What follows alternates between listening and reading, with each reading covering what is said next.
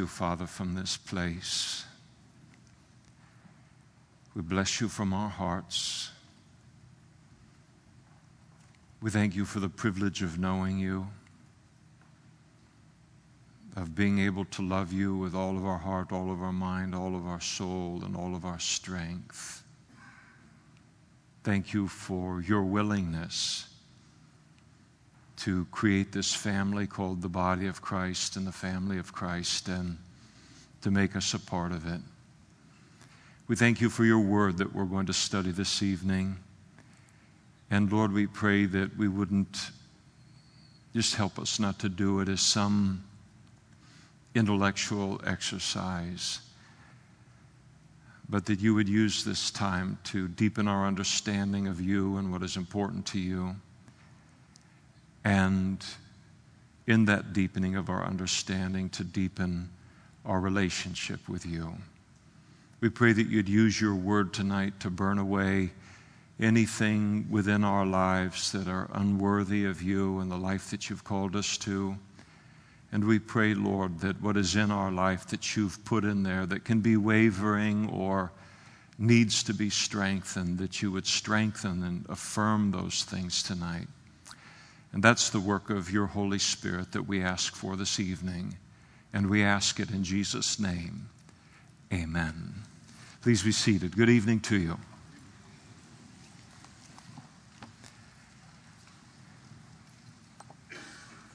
Matthew chapter 22 this evening, Sunday night through the Bible, Genesis to Revelation. If you're with us tonight and you don't have a Bible, men are coming up the aisles right now with Bibles, and if you wave and get their attention, they will put a Bible in your hand. And if you don't own a Bible, make that Bible a gift from the Lord to you tonight. We pick things up in chapter 22, verse 15, but we've been away from uh, this section of Scripture for a couple of weeks. And so we want to recount at least a, a, sentence or two, a little bit about what we find ourselves in the middle of.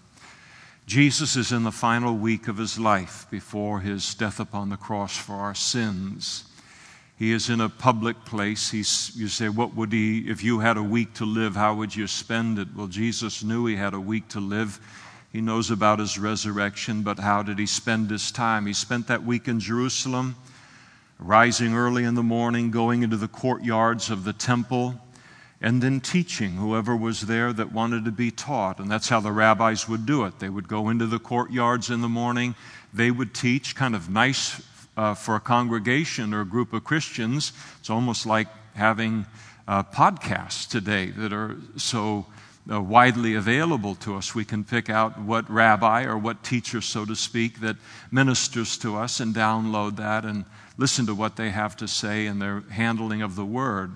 And that's what would happen. A variety of teachers would go into the courtyards associated with the temple. They would begin to teach, and then the crowd would gravitate to whoever it is that they wanted to listen to or that they could hear God's voice through.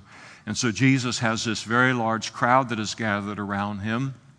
And the Jewish religious leaders come and they confront him. This is, a very, this is all very public what is happening here in chapters 21, 22, 23. Jesus had just got done clearing uh, the temple of the money makers and the, the money changers and the people that were gouging people for buying animals for uh, sacrifice at the temple. And the religious leaders came to him and said, Who gave you this authority to do what it is that you've done? What seminary, what degree, what higher religious authority do you have? And so began this discussion. They interrupted Jesus' teaching. Now everything that's going on is public. And these people that came to hear kind of a homily or to hear the teaching concerning God from Jesus, they've heard that from him, but now they're seeing this conversation occur between Jesus and the Jewish religious leaders. And I mean, their eyes are this big. Uh, just like our, ours are as we read the passage and understand a little bit about the context. And so there's some, been some back and forth. I'm not going to get into what we've covered in the last week or two, but now the Jewish religious leaders.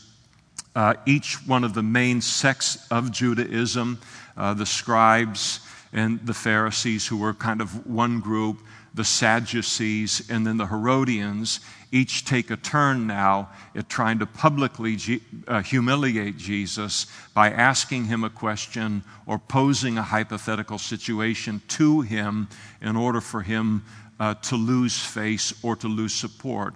Again, Jesus is, even this late in his ministry before the cross, he is wildly popular with the common people.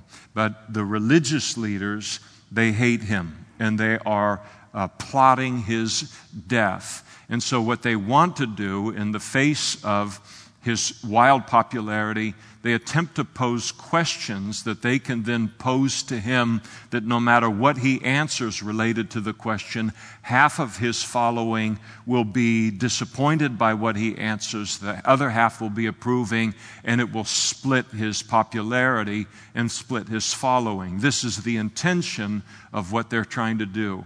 Isn't it interesting?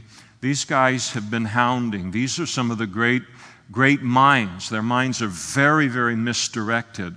But the Pharisees and the, and the Sadducees and the scribes, these were not stupid men.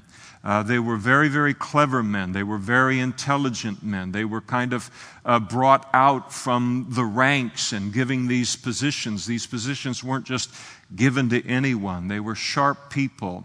And here they are, three and a half years into Jesus' public ministry, and they are still trying to find a fault in him.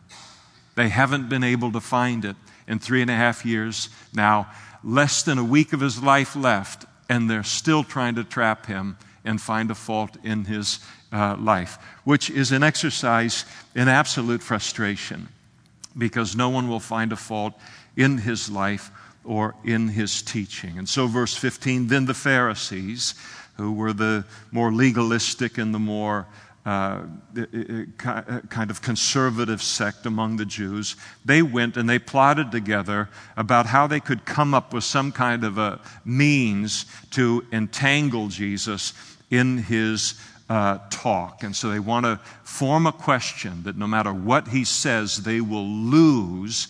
Uh, he will lose no matter what he says and answer.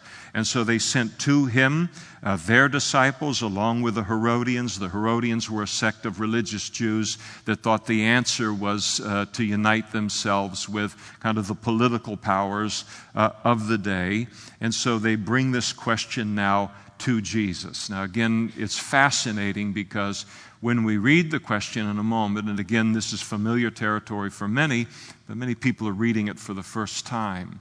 And so when they have come up with this question that they're going to pose to him, they think they've got him. It's a, it is a go left or go right. It is a yes or no question. And no matter what he answers between those two, it is going to divide his support. Now, listen, you, again, with the Pharisees, the Pharisees were very concerned about their reputation, about their public presentation. They would never, ever pose a question to Jesus publicly unless they thought it was a slam dunk and it was a win win. They have no way of losing in this uh, discussion that they're going to initiate with Jesus. This is the confidence they have in the question that they're about to ask. And so they come to him and they say, Teacher, we know that you are true all right, well, then why aren't you one of my disciples? This is just slimy old flattery, you know. It's funny where people come up and they say a bunch of nice things, and then, you know, as much as you want to believe it, sometimes it reaches a point where you go, oh, I think I'm being set up for something here. And uh, they were trying to do that with Jesus. Get him to lower his guard here and trust them as if this was a, you know, an honest question. Teacher, we know that you are true and you teach the way of God in truth. Nor do you care about anyone. That is, you're not a respecter of persons. You tell people the truth, no matter who they are, for you do not regard the person of men. Tell us then, therefore, here's our question to you. We're deeply interested in your answer. Um, tell us, therefore, what do you think? Is it lawful to pay taxes to Caesar uh, or not? And, uh, and here is the question that is posed. It was a highly debated question among the Jews. The Herodians felt that it was okay, the Pharisees felt that it wasn't okay to do that. And, and so you had a, a, group among the Jews that felt, no, we should not pay taxes uh, to Rome uh, at all, to Caesar, because it's an acknowledgement of, you know, it, is a, a submitting ourselves to them and their domination of the land of Israel at this time. And so if Jesus uh, says, yes, it's lawful to pay taxes, then the loyalist among the Jews, the most zealous among the Jews, would look and say, he's no Messiah, and they would reject him. If he said, no, it isn't proper to pay taxes to Caesar, then they would have made a beeline to the Roman officials and say, you got a rabbi over here who's teaching that it's okay not to teach, uh, not to, uh, you know, pay taxes to Rome, and he'd end up getting arrested in that way. So it looks foolproof. It's not a matter of whether they're going to win, it's just a matter of which side is Jesus going to go on and, and, uh, and, and then reveal the victory to them. And Jesus perceived their wickedness. And he realizes the whole thing is just a setup. And he said to them, Why do you test me, you hypocrites? You come, you know, giving the impression that you're asking an honest question when you're not. And so you're acting here. You're uh, one thing inwardly, another thing outwardly, which is what a hypocrite is. So he should show me the tax money, the money that you would pay taxes in in the Roman world, and that was always a Roman coin. And so somebody produced for Jesus a denarius, which was a, a common Roman coin. And Jesus said to them, Whose image and inscription is on this? And they said to him, Caesar's. And he said to them, Then render therefore to Caesar the things that are Caesar's, and to God the things that are God's. So he doesn't give them a yes or no as they, as they anticipated. He said, Render unto Caesar the things that are Caesar.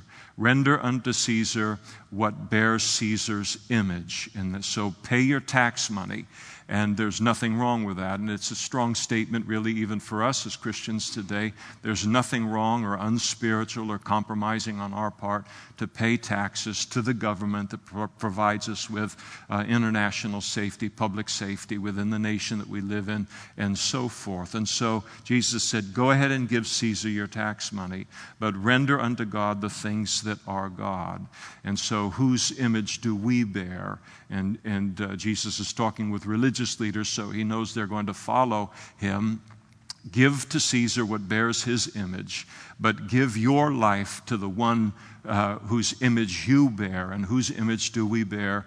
We bear the image of God. Man was created in the image of God, we're told in Genesis. And so we are never to give to government or give to man what belongs only to God, and that is our lives. So pay your taxes to Caesar, he said, but never give Caesar your life. Give your life, heart, mind, soul, and strength to the one whose image you bear, uh, even after the fall, the image of God. And when they heard these words that he had spoken, they marveled and they left and they went their way. They, this is like a bomb went off. They, they can't believe that this thing went the way that it went. This was a slam dunk, and they were going to go down to Starbucks and have uh, Venti lattes or whatever it might be uh, to, to celebrate it. And they marveled, even his enemies had to marvel at not only how he had slipped what he had slipped in terms of their trap, but then he had turned it into a teachable moment uh, for them and also for the crowd that was there. In the same day, the Sadducees, they decided they wanted to trap Jesus as well. The Sadducees were the rationalists of their day. They were the theological liberals. They did not believe, as we'll see here, uh, as it says here, who say there is no resurrection. They came to Jesus and then they're going to pose this hypothetical question of him. The Sadducees were the theological liberals of uh, their day. They didn't believe in resurrection. They didn't believe in angels. They didn't believe in miracles. They didn't believe in the supernatural. Um, they essentially anything that they couldn't do or that a human being couldn't do, they didn't recognize it. And basically, uh, liberal theology, even to this day, and as it was in those days, is essentially to worship the limitations of mankind. When you go into a liberal uh, Christian denomination that doesn't believe in the deity of Christ, they don't believe in the miracles uh, of the Bible, and so forth It's, it's because they are imposing upon God and upon His Word and upon Jesus their own limitations. Liberalism is always the essentially the worship of myself, of my own beliefs and of my own limitations. And that's, that's what they did. We will not believe that even God can do what is humanly impossible to do. Well, why would I want to serve or follow a God uh, that isn't bigger than me? Otherwise, I might as well just worship myself. And uh, so, but this is where they were, and I'm not going to get off on all that. You say you already did. Okay, I'm backing off. So they come, the Sadducees do. They don't believe in resurrection, and so they asked him. They give him this hypothetical. Teacher Moses said that if a man dies having no children, his brother shall marry his, uh, widow's, his widowed wife and, uh, and raise up offspring for his brother. And this was a part of the law of Moses. If you had several brothers and one of them, uh, let's say the oldest brother married, uh, which is the hypothetical they're going to put out here. If the oldest brother married and he died before uh, a child was produced from that marriage, then according to the law of Moses, the next uh, uh, youngest uh, brother or the nearest blood relative would then marry her, take her as wife, so to speak, in order that she would then become pregnant have a child, and, uh, and that child, remember, no Social Security in those days. Your family, your children were kind of your Social Security in old age, but uh, they would, uh, the, there, there would be that marriage that would occur until a male child would be born, so that, even more important than security in old age, so that the brother's name would not be lost uh, in human history and specifically in the history of the Jews. Remember, they're all looking for the Messiah, perhaps coming through their lineage. Their lineage was important, their name was important, and so the law of Moses um, spoke to that. And so, in light of what Moses had taught, they said, Now there were with us seven brothers. And uh, the first he died after he had married, and having no offspring, he left his wife to his brother. And likewise the second also, and he died, and then the third, and even to the seventh. Is this what they call a black widow? I don't know, you know, uh, the deal here. I mean, everybody's testing. Now, I'll just, I'll open the tuna tonight and, uh, and make it myself. Thank you. So, likewise, each of them is in that situation. Each marries her, and there is no child. And last of all, uh, the woman died. She probably said, Thank God. I mean, you know, get out of here on this.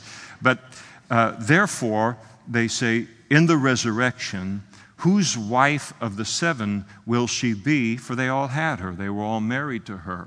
And basically, their question is one of ridicule. They didn't believe in resurrection and, uh, and so forth, and, uh, and all. And so they've posed this thing to make uh, resurrection, heaven, this kind of thing, to look anti intellectual, to look foolish. And so uh, they pose this out there, and here they are. And how in the world can there be a resurrection when Moses says in the law here, and then we all get into heaven, and you've got this one wife, and you've got these seven brothers, and who's going to be married in eternity? And then who are the other six that aren't going to be married in eternity? And they felt that the whole thing raised these kind of impossible questions and made, uh, made the idea of believing in resurrection to be uh, foolishness. Jesus answered and he said to them, You're mistaken. I like it in the Old King James. You do err.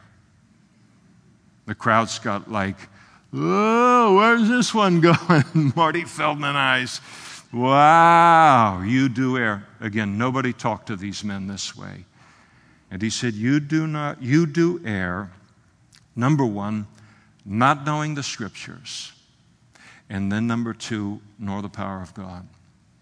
And that is the failure of Sadducees in that age and in this age. All liberal denominations that explain away the miraculous and the supernatural of the Bible, they do err on two fronts. Number one, they do not know the scriptures and accept what's in there. And number two, they do not know the power of God. And God's power is greater uh, than ours. So we ought to accept you know, the miraculous. And so they would have heard this, you do err, not knowing the scriptures, nor the power of God. Ouch. And then Jesus said, For in the resurrection, they neither marry nor are given in marriage, but are like, angel, the, are like angels of God in heaven. Now, what's fascinating in verse 30 is they don't believe in angels and they don't believe in resurrection. And Jesus just talks to them flat out plain as if resurrection and angels are real. And so he's taking, I mean, the weakness of their position. He's no longer on trial now. He's got them, uh, them on trial. He said, For in the resurrection, they neither uh, marry nor are given in marriage, but are like angels of God in heaven. In heaven, there is no marriage. And this is why he says to them, You do err not knowing the scriptures. What they did is they assumed that because marriage is an institution of God in this life, that it must be continued in heaven. That was their assumption. That was nowhere to be found in the Word of God. And so they are operating and putting this whole hypothetical together on, not on the basis of something that is solid in Scripture, but on the basis of their own kind of belief. And Jesus confronts them with that. Now, this idea that we will not be married in heaven is exciting to some people, and it's uh, disappointing to other people, depending upon the quality of marriage, I think sometimes. Highly disappointing to me. But what we do know is in heaven, there's no need for procreation in heaven for sure, because there's everlasting life.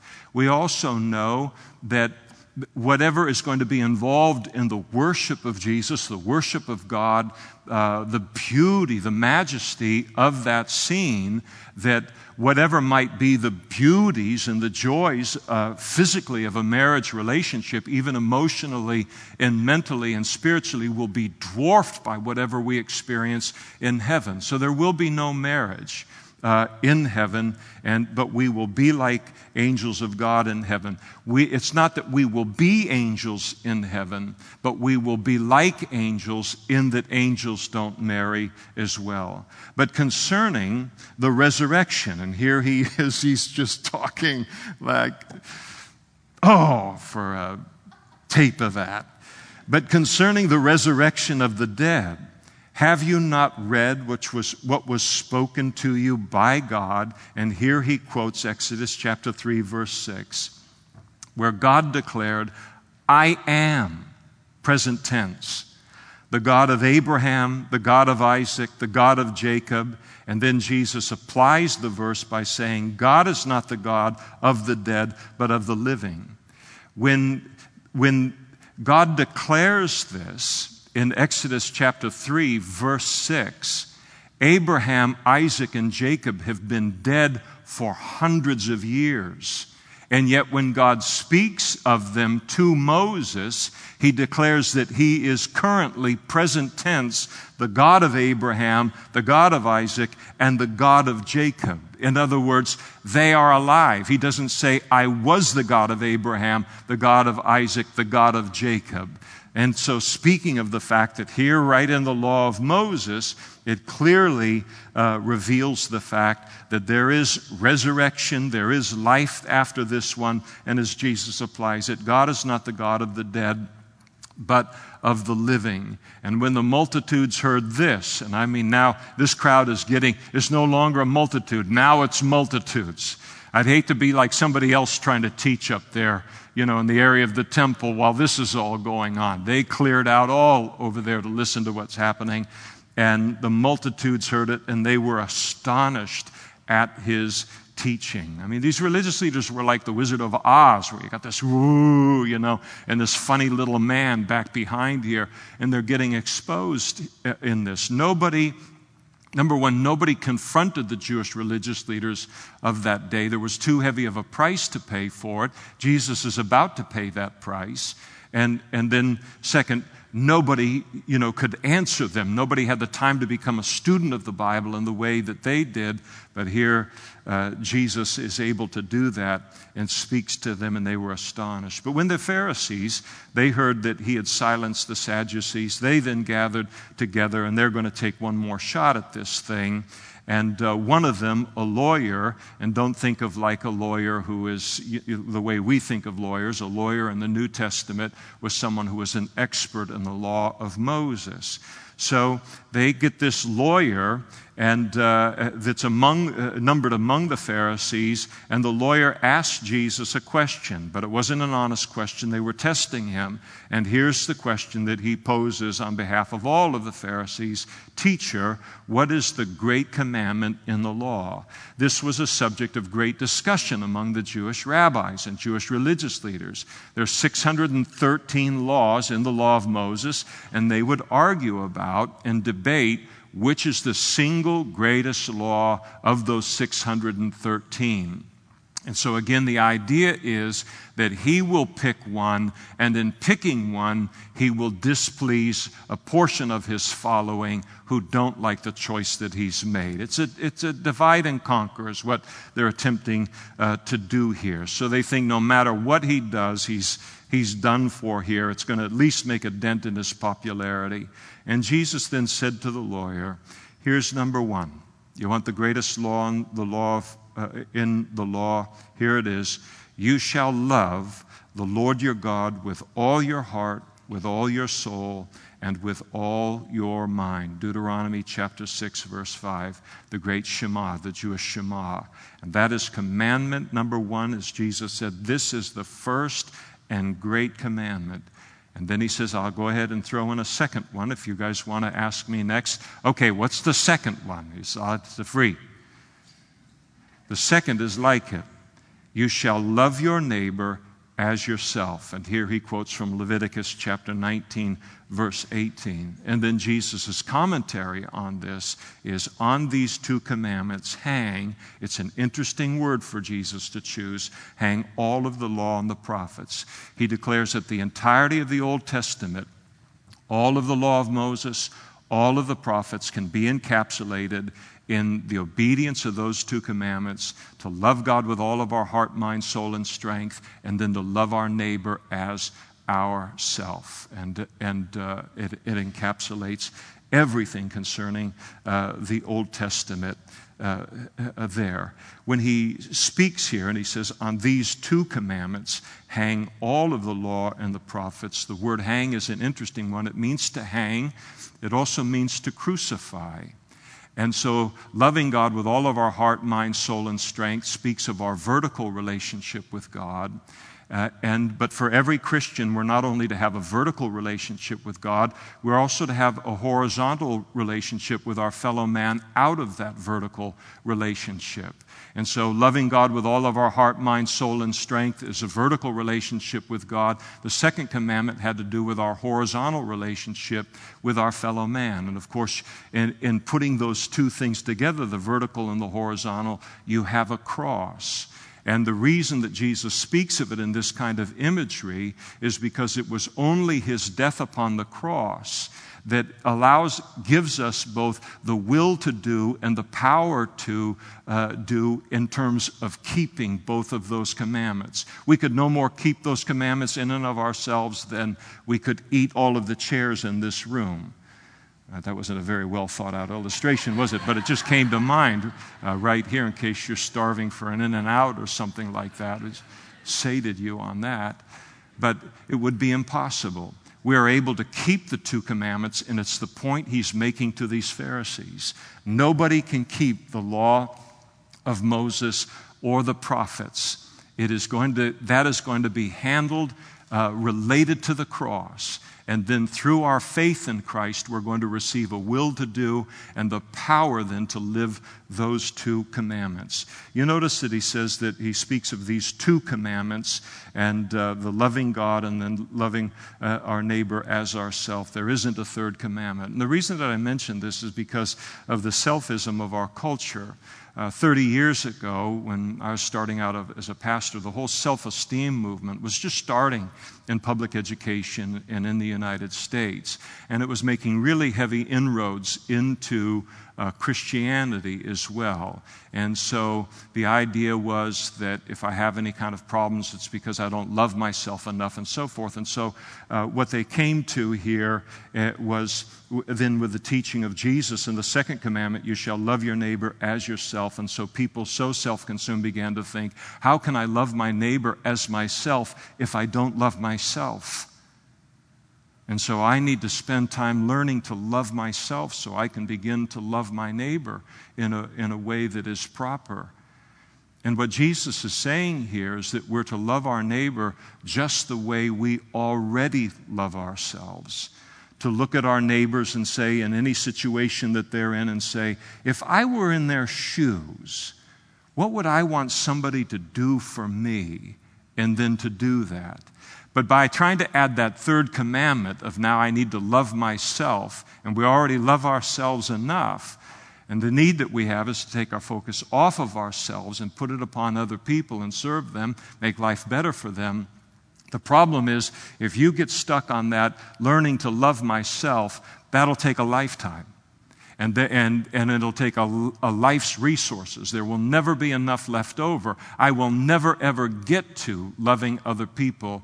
My whole life will be spent, spent uh, self consumed. And that Jesus here, I think it's great. He says, the first, the second, these two commandments. It's just like, don't add a third to this.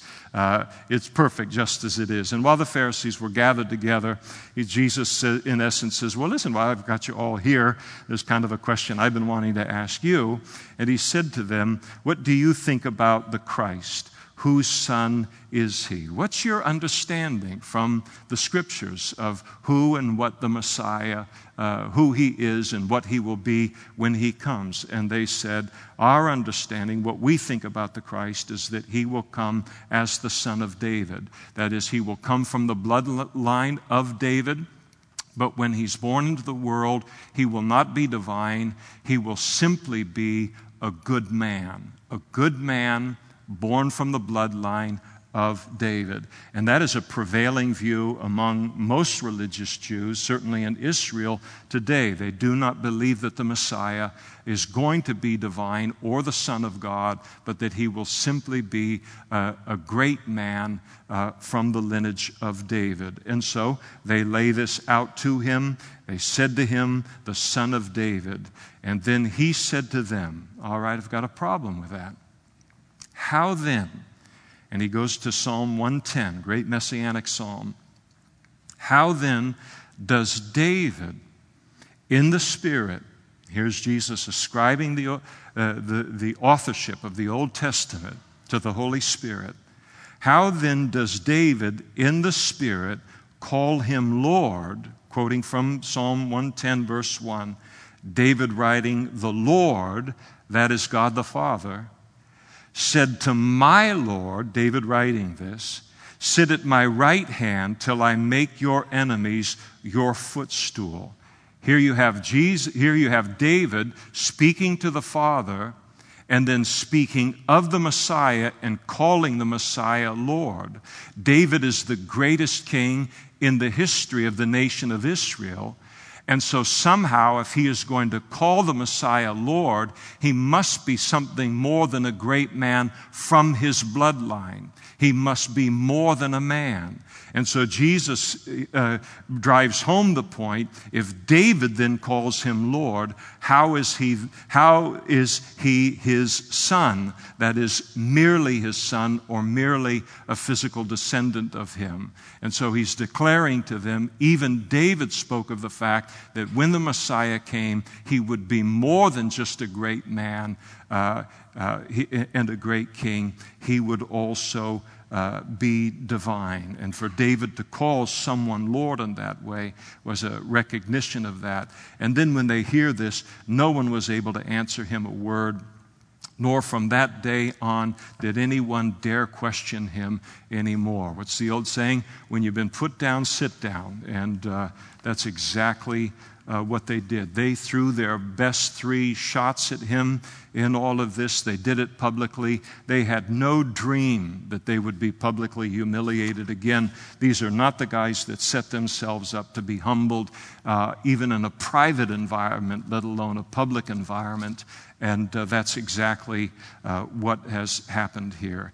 He then comes into chapter 23, and it's one of the most scathing chapters in uh, all of the Gospels, where, again, important to realize this entire crowd, you see, then Jesus spoke to the multitudes and to his disciples. This crowd stays there, and so do these uh, scribes and the Pharisees and the Sadducees and the Herodians. Everybody stays present.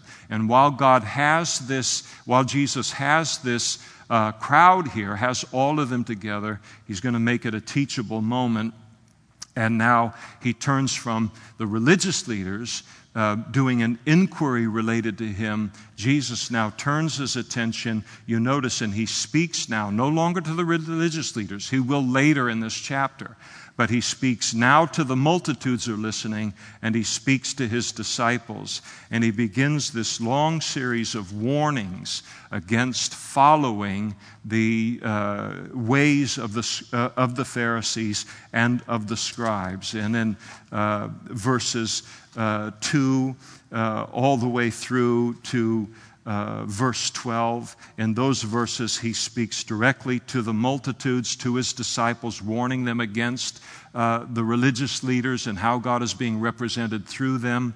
And then uh, following there in verse 13 through the rest of the chapter, it's a series of woes where Jesus then turns from talking to the multitude to addressing the scribes and the Pharisees publicly, face to face, and pronouncing a series of eight woes uh, upon them. And so uh, Jesus begins now to. Um, to, uh, uh, to expose them in this way. And as we look at this list, and we're not going to go to any kind of depth related to it, but I do want to bring out just the, the core issue that he's addressing that is displeasing to him.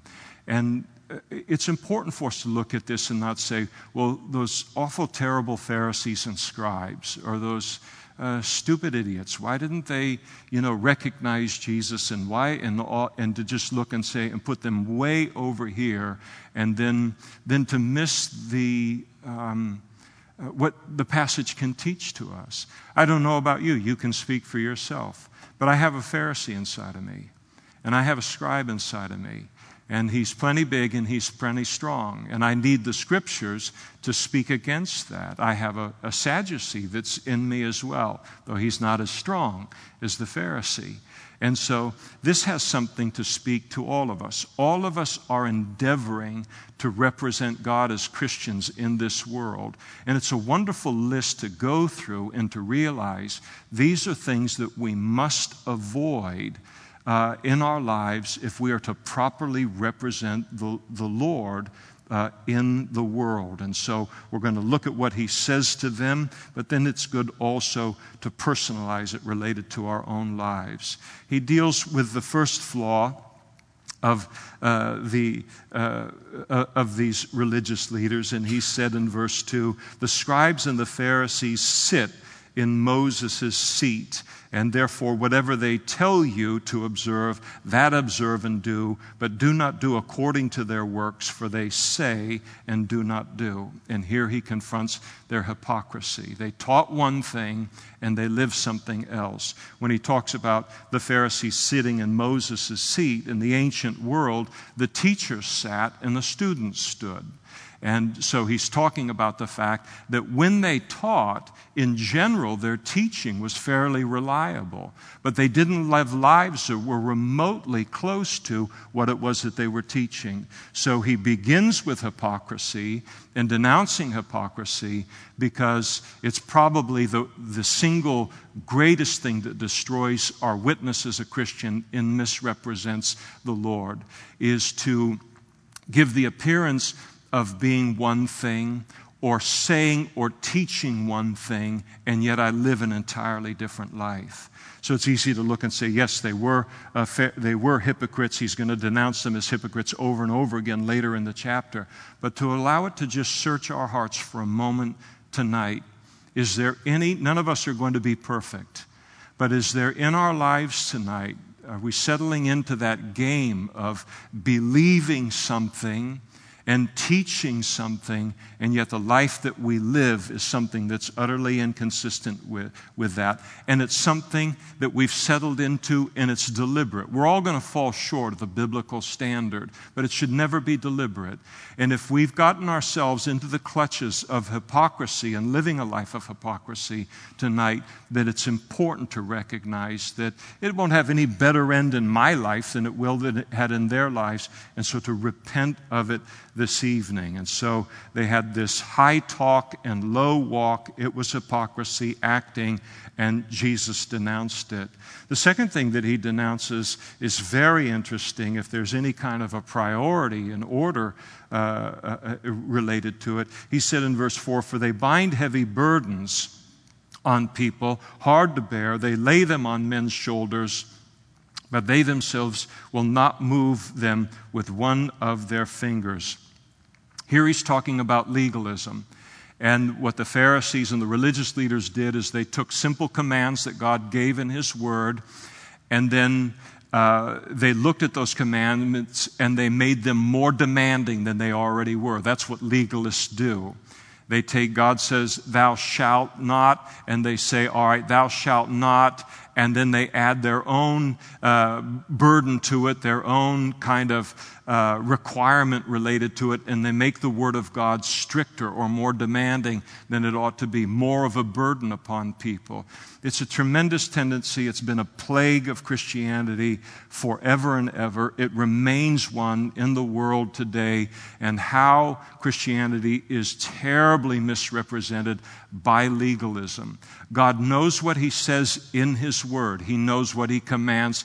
Thou shalt, thou shalt nots. He does not want our help by taking our personal legalistic views uh, and interpretations related to his commandments, and then adding them to the demand of the commandment, and then requiring that of everyone else. And so it's important to steer clear of that. And, and, and the person who has the desire to be spiritual, has a desire to really please God, they're eager to be like this. I want to live for God. I want to make a difference. That's the kind of person that sometimes is most often susceptible to this kind of thing. And the idea is if obeying God's commandment as he says it here is spiritual, then taking it even further must make you super spiritual. And then ultimately it becomes, as it did with the Pharisees, is it now becomes a badge of spirituality and a proof that you're serious about God. And if you don't do this thing that they've added or this tradition that they've added to God's commandment, then you're not serious about God. God does not want the help. And so the legalism. And, and then he goes on in verse 5 But all of their works they do to be seen by men. And so here is the motive of doing, uh, walking with God, serving God, and, and, so forth, with a motive of being seen by people. They make their phylacteries broad and they enlarge the borders of their garment. And so here is uh, living for God, serving God with a desire to, uh, to be seen by men, uh, self promotion. When it talks about here uh, the phylacteries, they make their phylacteries broad and enlarge the borders of their garment in the Old Testament, again in Deuteronomy chapter 6, uh, the Lord uh, wrote in there and talked about, you know, uh, uh you know, putting the Word of God up against your forehead and on, uh, on your right hand and so forth. And uh, they took that literally and they made these little boxes in which they would take the scriptures, most often the Shema or the Ten Commandments, put it in the box, and then they would have this wrap it. You see it in Israel all the time today and the little boxes on your forehead, and then they wrap it up with ties, or they put it on their right hand and they wrap it a whole series of straps, and the Word of God is there. And they've taken it literally. And uh, uh, the Lord was speaking figuratively re- related to this, and it was basically saying, listen, make sure the Word of God dominates your thinking and it dominates your doing. But they took it literally, and then, you know, if Rabbi Shammai is wearing a little box on his forehead, or on his right hand and it's only one inch cube, uh, then I'm going to get one that's a two inch cube because I'm more spiritual. And this shows that I'm even more serious about God than Rabbi Shammai. And pretty soon they've got like uh, Thom McAn's box, you know, shoe box on their forehead. I mean, it got, just got crazy. The tassels, God had spoken to them in the Old Testament, and He had said, at the border of your garments, your robes. I want you to put a tassel that is blue at the four corners of your robe. And what it was intended to remind them of is every time they looked down and they saw the blue of the tassel, to remind them of heaven, to remind them that they were a heavenly people in the world, and to live their life as a heavenly citizen in the midst of the messiness of the world. Well, they moved away from all of that and what it was intended to communicate and remind them of, and they just started getting bigger and bigger tassels on their robes as an evidence of saying, look, this is, uh, uh, you know, this shows how serious I am about God and, and as a form of, of self promotion. Wow, look at that tassel, you know, and look at that phylactery. And a lot of that can happen. And if, if there is in, in our service the Lord, if any of us serve the Lord out of a desire to be seen by men, it is always something that needs to be recognized and it just needs to realize it's a danger to me. Deal with it between us and God and uh, move it far away from us. We'll start to do goofy kind of things that misrepresent God under that motivation. They love the best seats at the feasts and the best seats in the synagogues. Here's the love of prominence, the love of public recognition. This can be very, very addictive in the uh, public parts of the body of Christ. For instance, what you know what I do in the body of Christ in terms of teaching the Word of God and in a room and and, and so forth.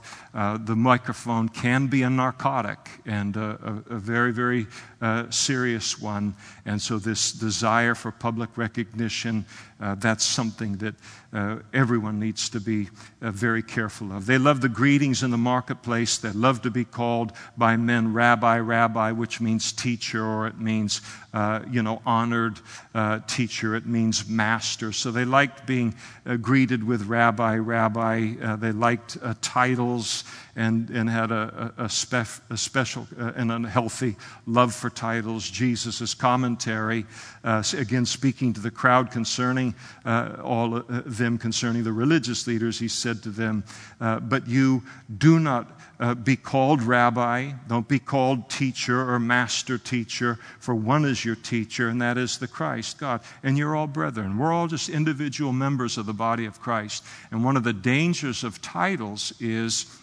is that it begins to make us think that someone is more spiritual than another part of the body of Christ simply because they have a title. And that's not necessarily uh, true at all. I think about um, uh, half of, I'm not going to go there, I'll get in trouble for saying that, and uh, it doesn't advance the point. See, I'm learning. it's good to be self aware every once in a while.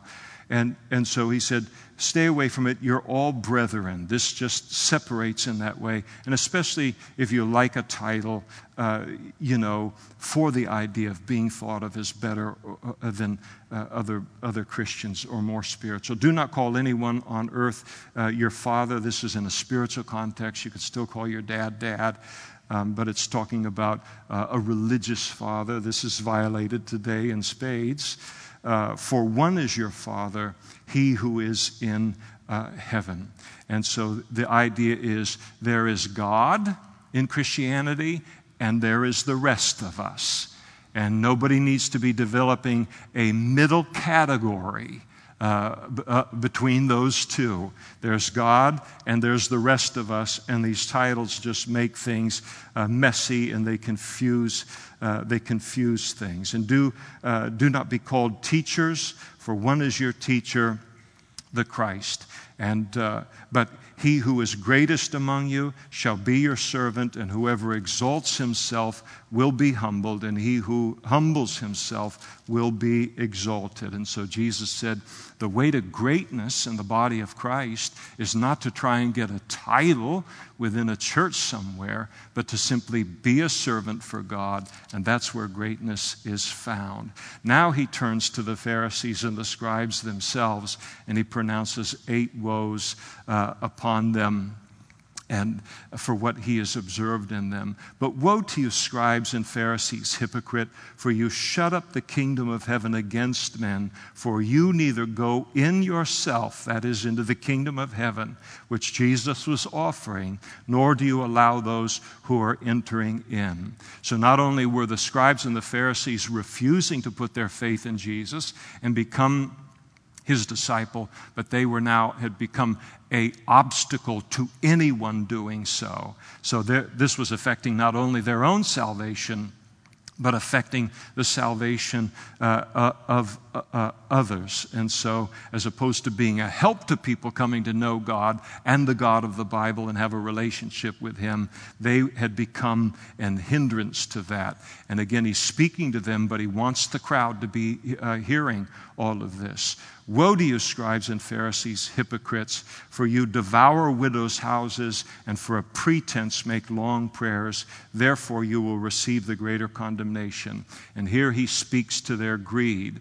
The amount of money that was being made uh, by the religious system in Jerusalem in Jesus' day was, it was just staggering. It was in the hundreds of millions of dollars a year that were being made at the temple in the exchange of the money and the selling of the animals and so forth. And all of it was flowing into the pockets of the whole uh, hierarchy of leadership within uh, the, uh, Judaism at the time. And so uh, here he speaks to their greed and, uh, and the motivation of greed in their ministry. They would pray, they would pray these. Um, prayers give one appearance outwardly, and the whole time they're just thinking about how can they separate people uh, from their money. Sometimes I've been in church services before, not often, but I've been in, uh, in, uh, in things where I sat down and the pitch begins to come related to money. I can see it coming like 20 minutes out. And, uh, and I don't mind an honest request for money. I don't mind it at all. I just don't like people to do something to me to try and manipulate me related to that. And I see all of that going, and I'll go back and I'll take my wallet and I'll put it in my front pocket. I've got a religious pickpocket, you know, in the room right here.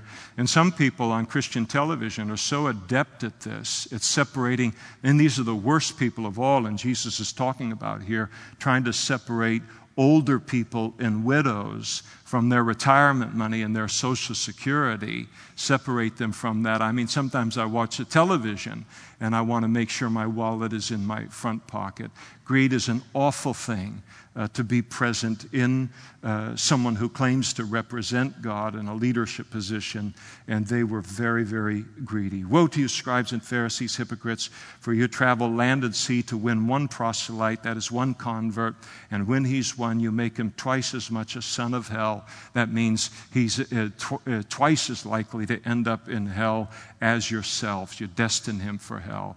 And so here you have these religious leaders of the Jews and to come in contact with them and to, into contact with their teaching. And they work very hard to produce converts and proselytes. And, uh, and, and so they work very hard to do that. But then they bring these people who are susceptible to legalism and a legalistic system, they bring them into that legalistic system. And being bent on legalism themselves, they then take the legalism to the next step, even beyond.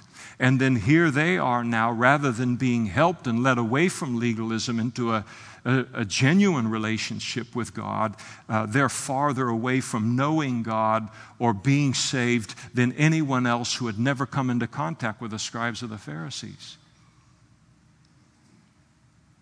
And that's all over our city today. And I'll give you two examples of it Jehovah Witnesses and Mormons. They are harder to get through to and save than any drug addict you'll find in this town or any prostitute or any, any, any, any, you fill the blank in. Because they've been indoctrinated by this kind of person who has now, through the indoctrination, moved them farther away and made it harder for them to be saved because of that indoctrination than as if they had never come into contact with the religious leaders of those institutions. Woe to you, blind guides, who say, Whoever swears by the temple, it is nothing. But whoever swears by the gold in the temple, he is obliged to perform it. Fools and blind, for which is greater, the gold or the, uh, temp- or the temple that sanctifies the gold? And whoever swears by the altar, they said, it is nothing, but whoever swears by the gift that is on it, he's obliged to perform it. Fools and blind, for which is greater, the gift or the altar that sanctifies the gift? And therefore, he who swears by the altar swears by it uh, by it and by all uh, things on it. He who swears by the temple swears by it and by him who dwells in it. And he who swears by heaven swears by the throne of God and by him who sits on it. And this, uh, to me, is a denunciation of what I would call uh, in religious leaders and in Christians in general is this thing called being a wordsmith. And that's what's going on. One of the things that I think the longer we walk with the Lord, and certainly those of us who teach the Word of God, the longer we teach the Word of God, the more clever we can become at taking away uh, the weight of a passage. Uh, one that's supposed to exhort or have a sting related to it. You just learn how to do this. And you learn how to teach a Bible study that never uh, stirs anyone, it never provokes anyone, never convicts anyone, certainly never offends anyone. You just, you just learn how to do that. And there's a lot of pressure to do that today, by the way, because this is a very uh, politically correct environment. I mean, if the comedians are no longer playing at college campuses because the audience has become too PC, what happens to a pastor there or a Christian there? So there's a lot of this that can go on, and it was going on in those days uh, as well. And, and what they were doing here is when they, the, these the scribes and the Pharisees would take an oath or they would swear to do a certain thing, when you did that, you always swore by something that was greater than yourself. And so that's why people will say, I swear to God on, on, a stack of Bible or on my mother's name or my mother's grave or whatever it is. You're, you're, you're swearing by something greater to, than yourself. And so they had devised all of these kind of fine lines of distinctions as, uh, as ways to invalidate their oaths in case they needed to invalidate them or get around their promises. And so they set up this system that if someone swore by the temple or by the altar of the temple, then that vow meant nothing to them. They didn't have to keep that vow. It was an inside secret, though. And so it appeared that they were making a binding oath when they swore by the temple or by the altar, but inwardly they had no intention of keeping it because how they had worked it out in their whole mind, it wasn't a binding vow. But if you swore by the gold of the temple or the gift on the altar, then you would be bound by that oath. And so here they are claiming to represent God, and they're creating a way within their religion to get around keeping their promises. And what Jesus does here is he declares to them that any oath based on the temple or the things in the temple, it was binding because behind the temple was the one who dwelt in it, God.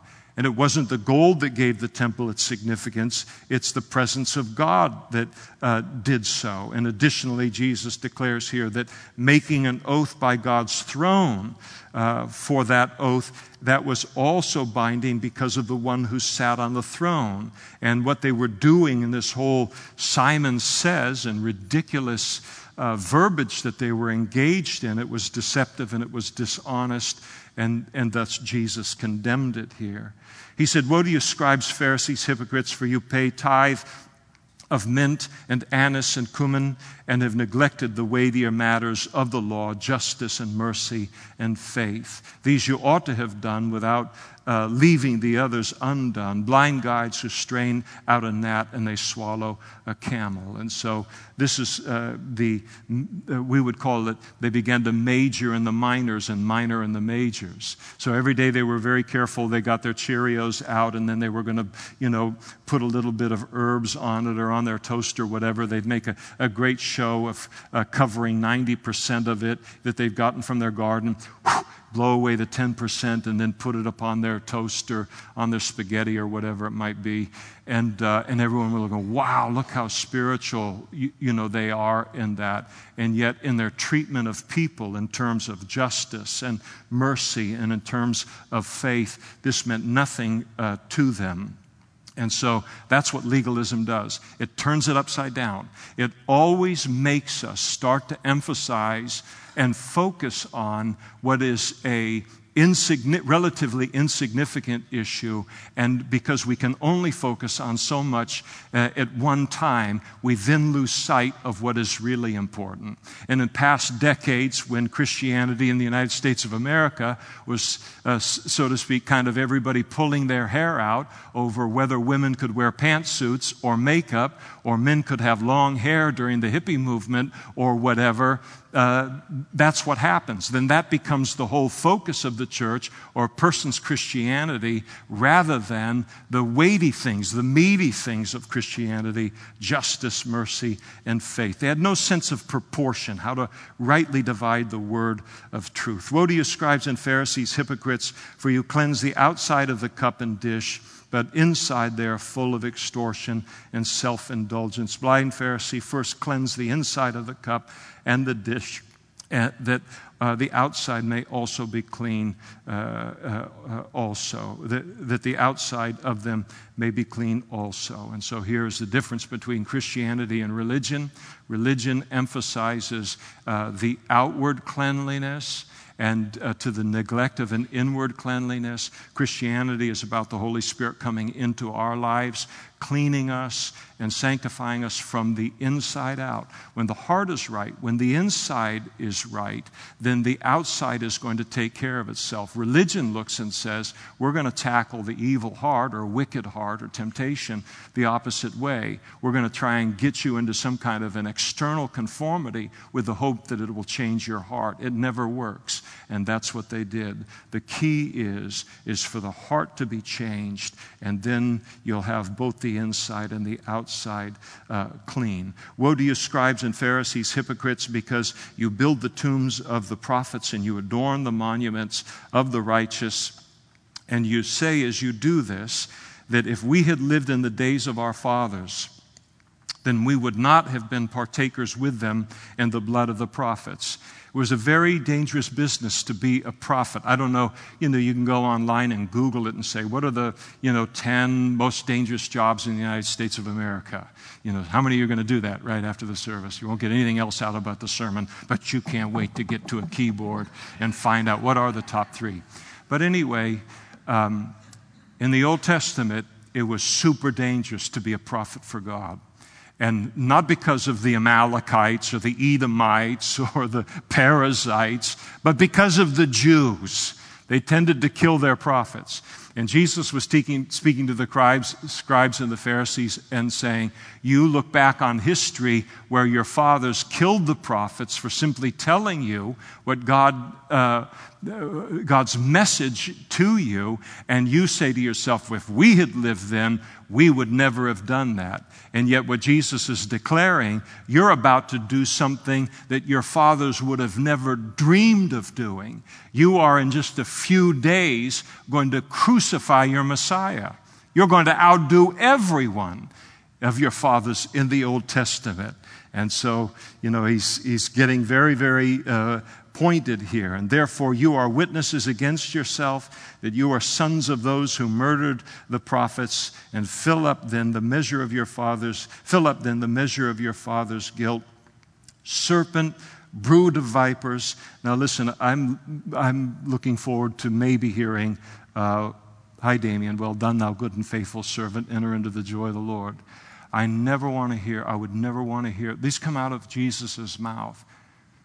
And again, we talk about, the Revelation talks about the wrath of a lamb. What does it take to provoke a lamb to this place? And yet they've done it. They've done it because the stakes are so high. Eternity. It's a big deal to claim to represent God, and as big a deal for us because we claim to be Christians and represent uh, Jesus. And so he said, Serpents, brood of vipers, how can you escape because of this condemnation of what you're doing? Uh, the escape the condemnation of hell. Judgment is coming to you, and therefore, indeed, I send you prophets, wise men, scribes. Some of them you will uh, kill and crucify. This is called the book of Acts, by the way and then uh, and some of them you will scourge in your synagogues. Jesus is going to send them. He's not talking about Old Testament here, and uh, and you will persecute them. Scourge in, you'll scourge in your synagogues, persecute from city to city, and that on you may come all the righteous blood shed in the earth, from the blood of righteous Abel to the blood of Zechariah, son of Berechiah, whom you murdered between the temple and the altar. Assuredly, I say to you, all these things will come upon this uh, generation.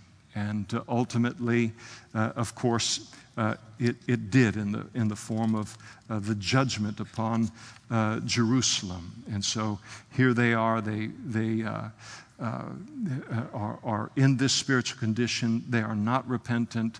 Uh, the, nation as a whole, uh, largely speaking, is, is not repentant. They're going to compound the evil of their past in terms of how they treated God's prophets in the Old Testament, now by crucifying Jesus in just a few days. And he knows the judgment that's going to come. And so he cries out, Oh, Jerusalem, Jerusalem. I mean, what a, his heart is just broken and it's broken over the price they're going to pay for rejecting him as the Messiah.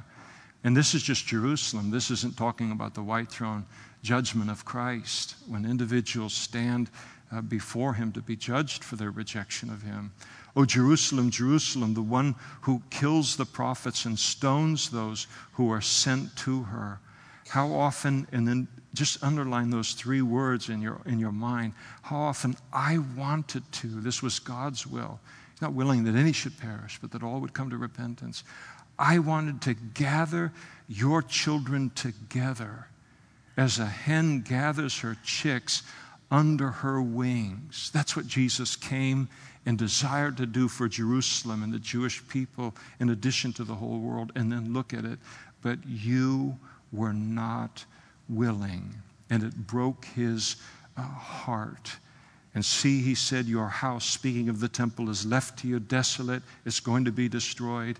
And I say to you that you shall see me no more uh, until you say, Blessed is he who comes in the name of the Lord. In 70 AD, the uh, Jewish people, a, a, a, portion of them, uh, rose up in rebellion against Rome. Rome sent their military into Israel and, uh, and meted heavy destruction out upon the land for their rebellion against the Roman and government and the, uh, you know, kind of the ultimate uh, battle that was fought was fought in Jerusalem and around the area of the temple. And Titus came in with his Roman legions, and by the time he was done, Jerusalem was destroyed and the temple was completely destroyed and Jesus speaking to that them here to them long before the event occurring. This is all coming, and I have I had come to spare you of all of that. It is important to notice in verse 39 that he said, I say to you, you shall see me no more till I say, Blessed is he who comes in the name of the Lord. God is not done finally and ultimately and completely with the Jewish people uh, they, they're going to recognize, many of them will, him as their Messiah at his second coming. Now, here in chapter 23, as we come to the end, end of it, Jesus now concludes his public ministry. He will no longer talk to a crowd. He will no longer talk, talk to an open group or teach them anywhere. That's over. He will talk and he will teach uh, significantly to his disciples, but his speaking to the multitudes, that, uh, that pass- this passage brings all of that uh, uh to an end. I think that if you sit here tonight and you are not yet a Christian, you know, there are a lot of excuses that people give for not becoming Christians. And, uh, but one of the main ones, at least in the past, has always been I don't want to become a Christian because all Christians are um, hypocrites. And so there's the rejection of hi- uh, Christianity on the basis of hypocrisy among God's people. I think that people under- misunderstand hypocrisy today because hypocrisy is pretending to be one thing and then deliberately being something else. I think today people's standard has become something entirely different. If they see any imperfection in a Christian, they view that as hypocrisy. Every Christian should be perfect, and then when they're not perfect, they're just being a hypocrite. It's, a, it's awful, really just awful thinking related to that. But that's the excuses that people hide behind in order to have nothing to do with Christ or Christianity or with Christians, and they use that uh, as an excuse. But it is important for you, if you're not yet a Christian, and something like that is your excuse, to realize that where there is true hypocrisy, and, uh, and to realize that Jesus dislikes it even more than you can even come to dislike it, and how he denounces it here, and how he dislikes so much among uh, the religious systems that I think even today, as we stand up and claim to represent Him, and yet these things characterize our lives or our ministries. And what you have to realize is that you must not accept or reject Jesus as your Savior on the basis of who or what anyone else is, or even what churches are, but on the basis of Jesus alone.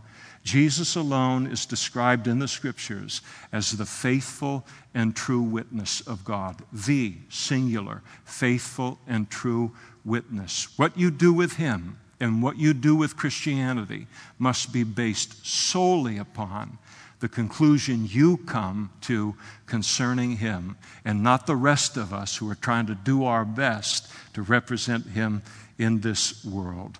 If you're not a Christian tonight and you'd like to become a Christian, or you have questions about that that you'd like answered, there'll be pastors and other men and women up in front who'd love to answer those questions for you and pray with you to become a Christian tonight. If you need prayer for anything tonight, they'd love to pray with you and for you as well.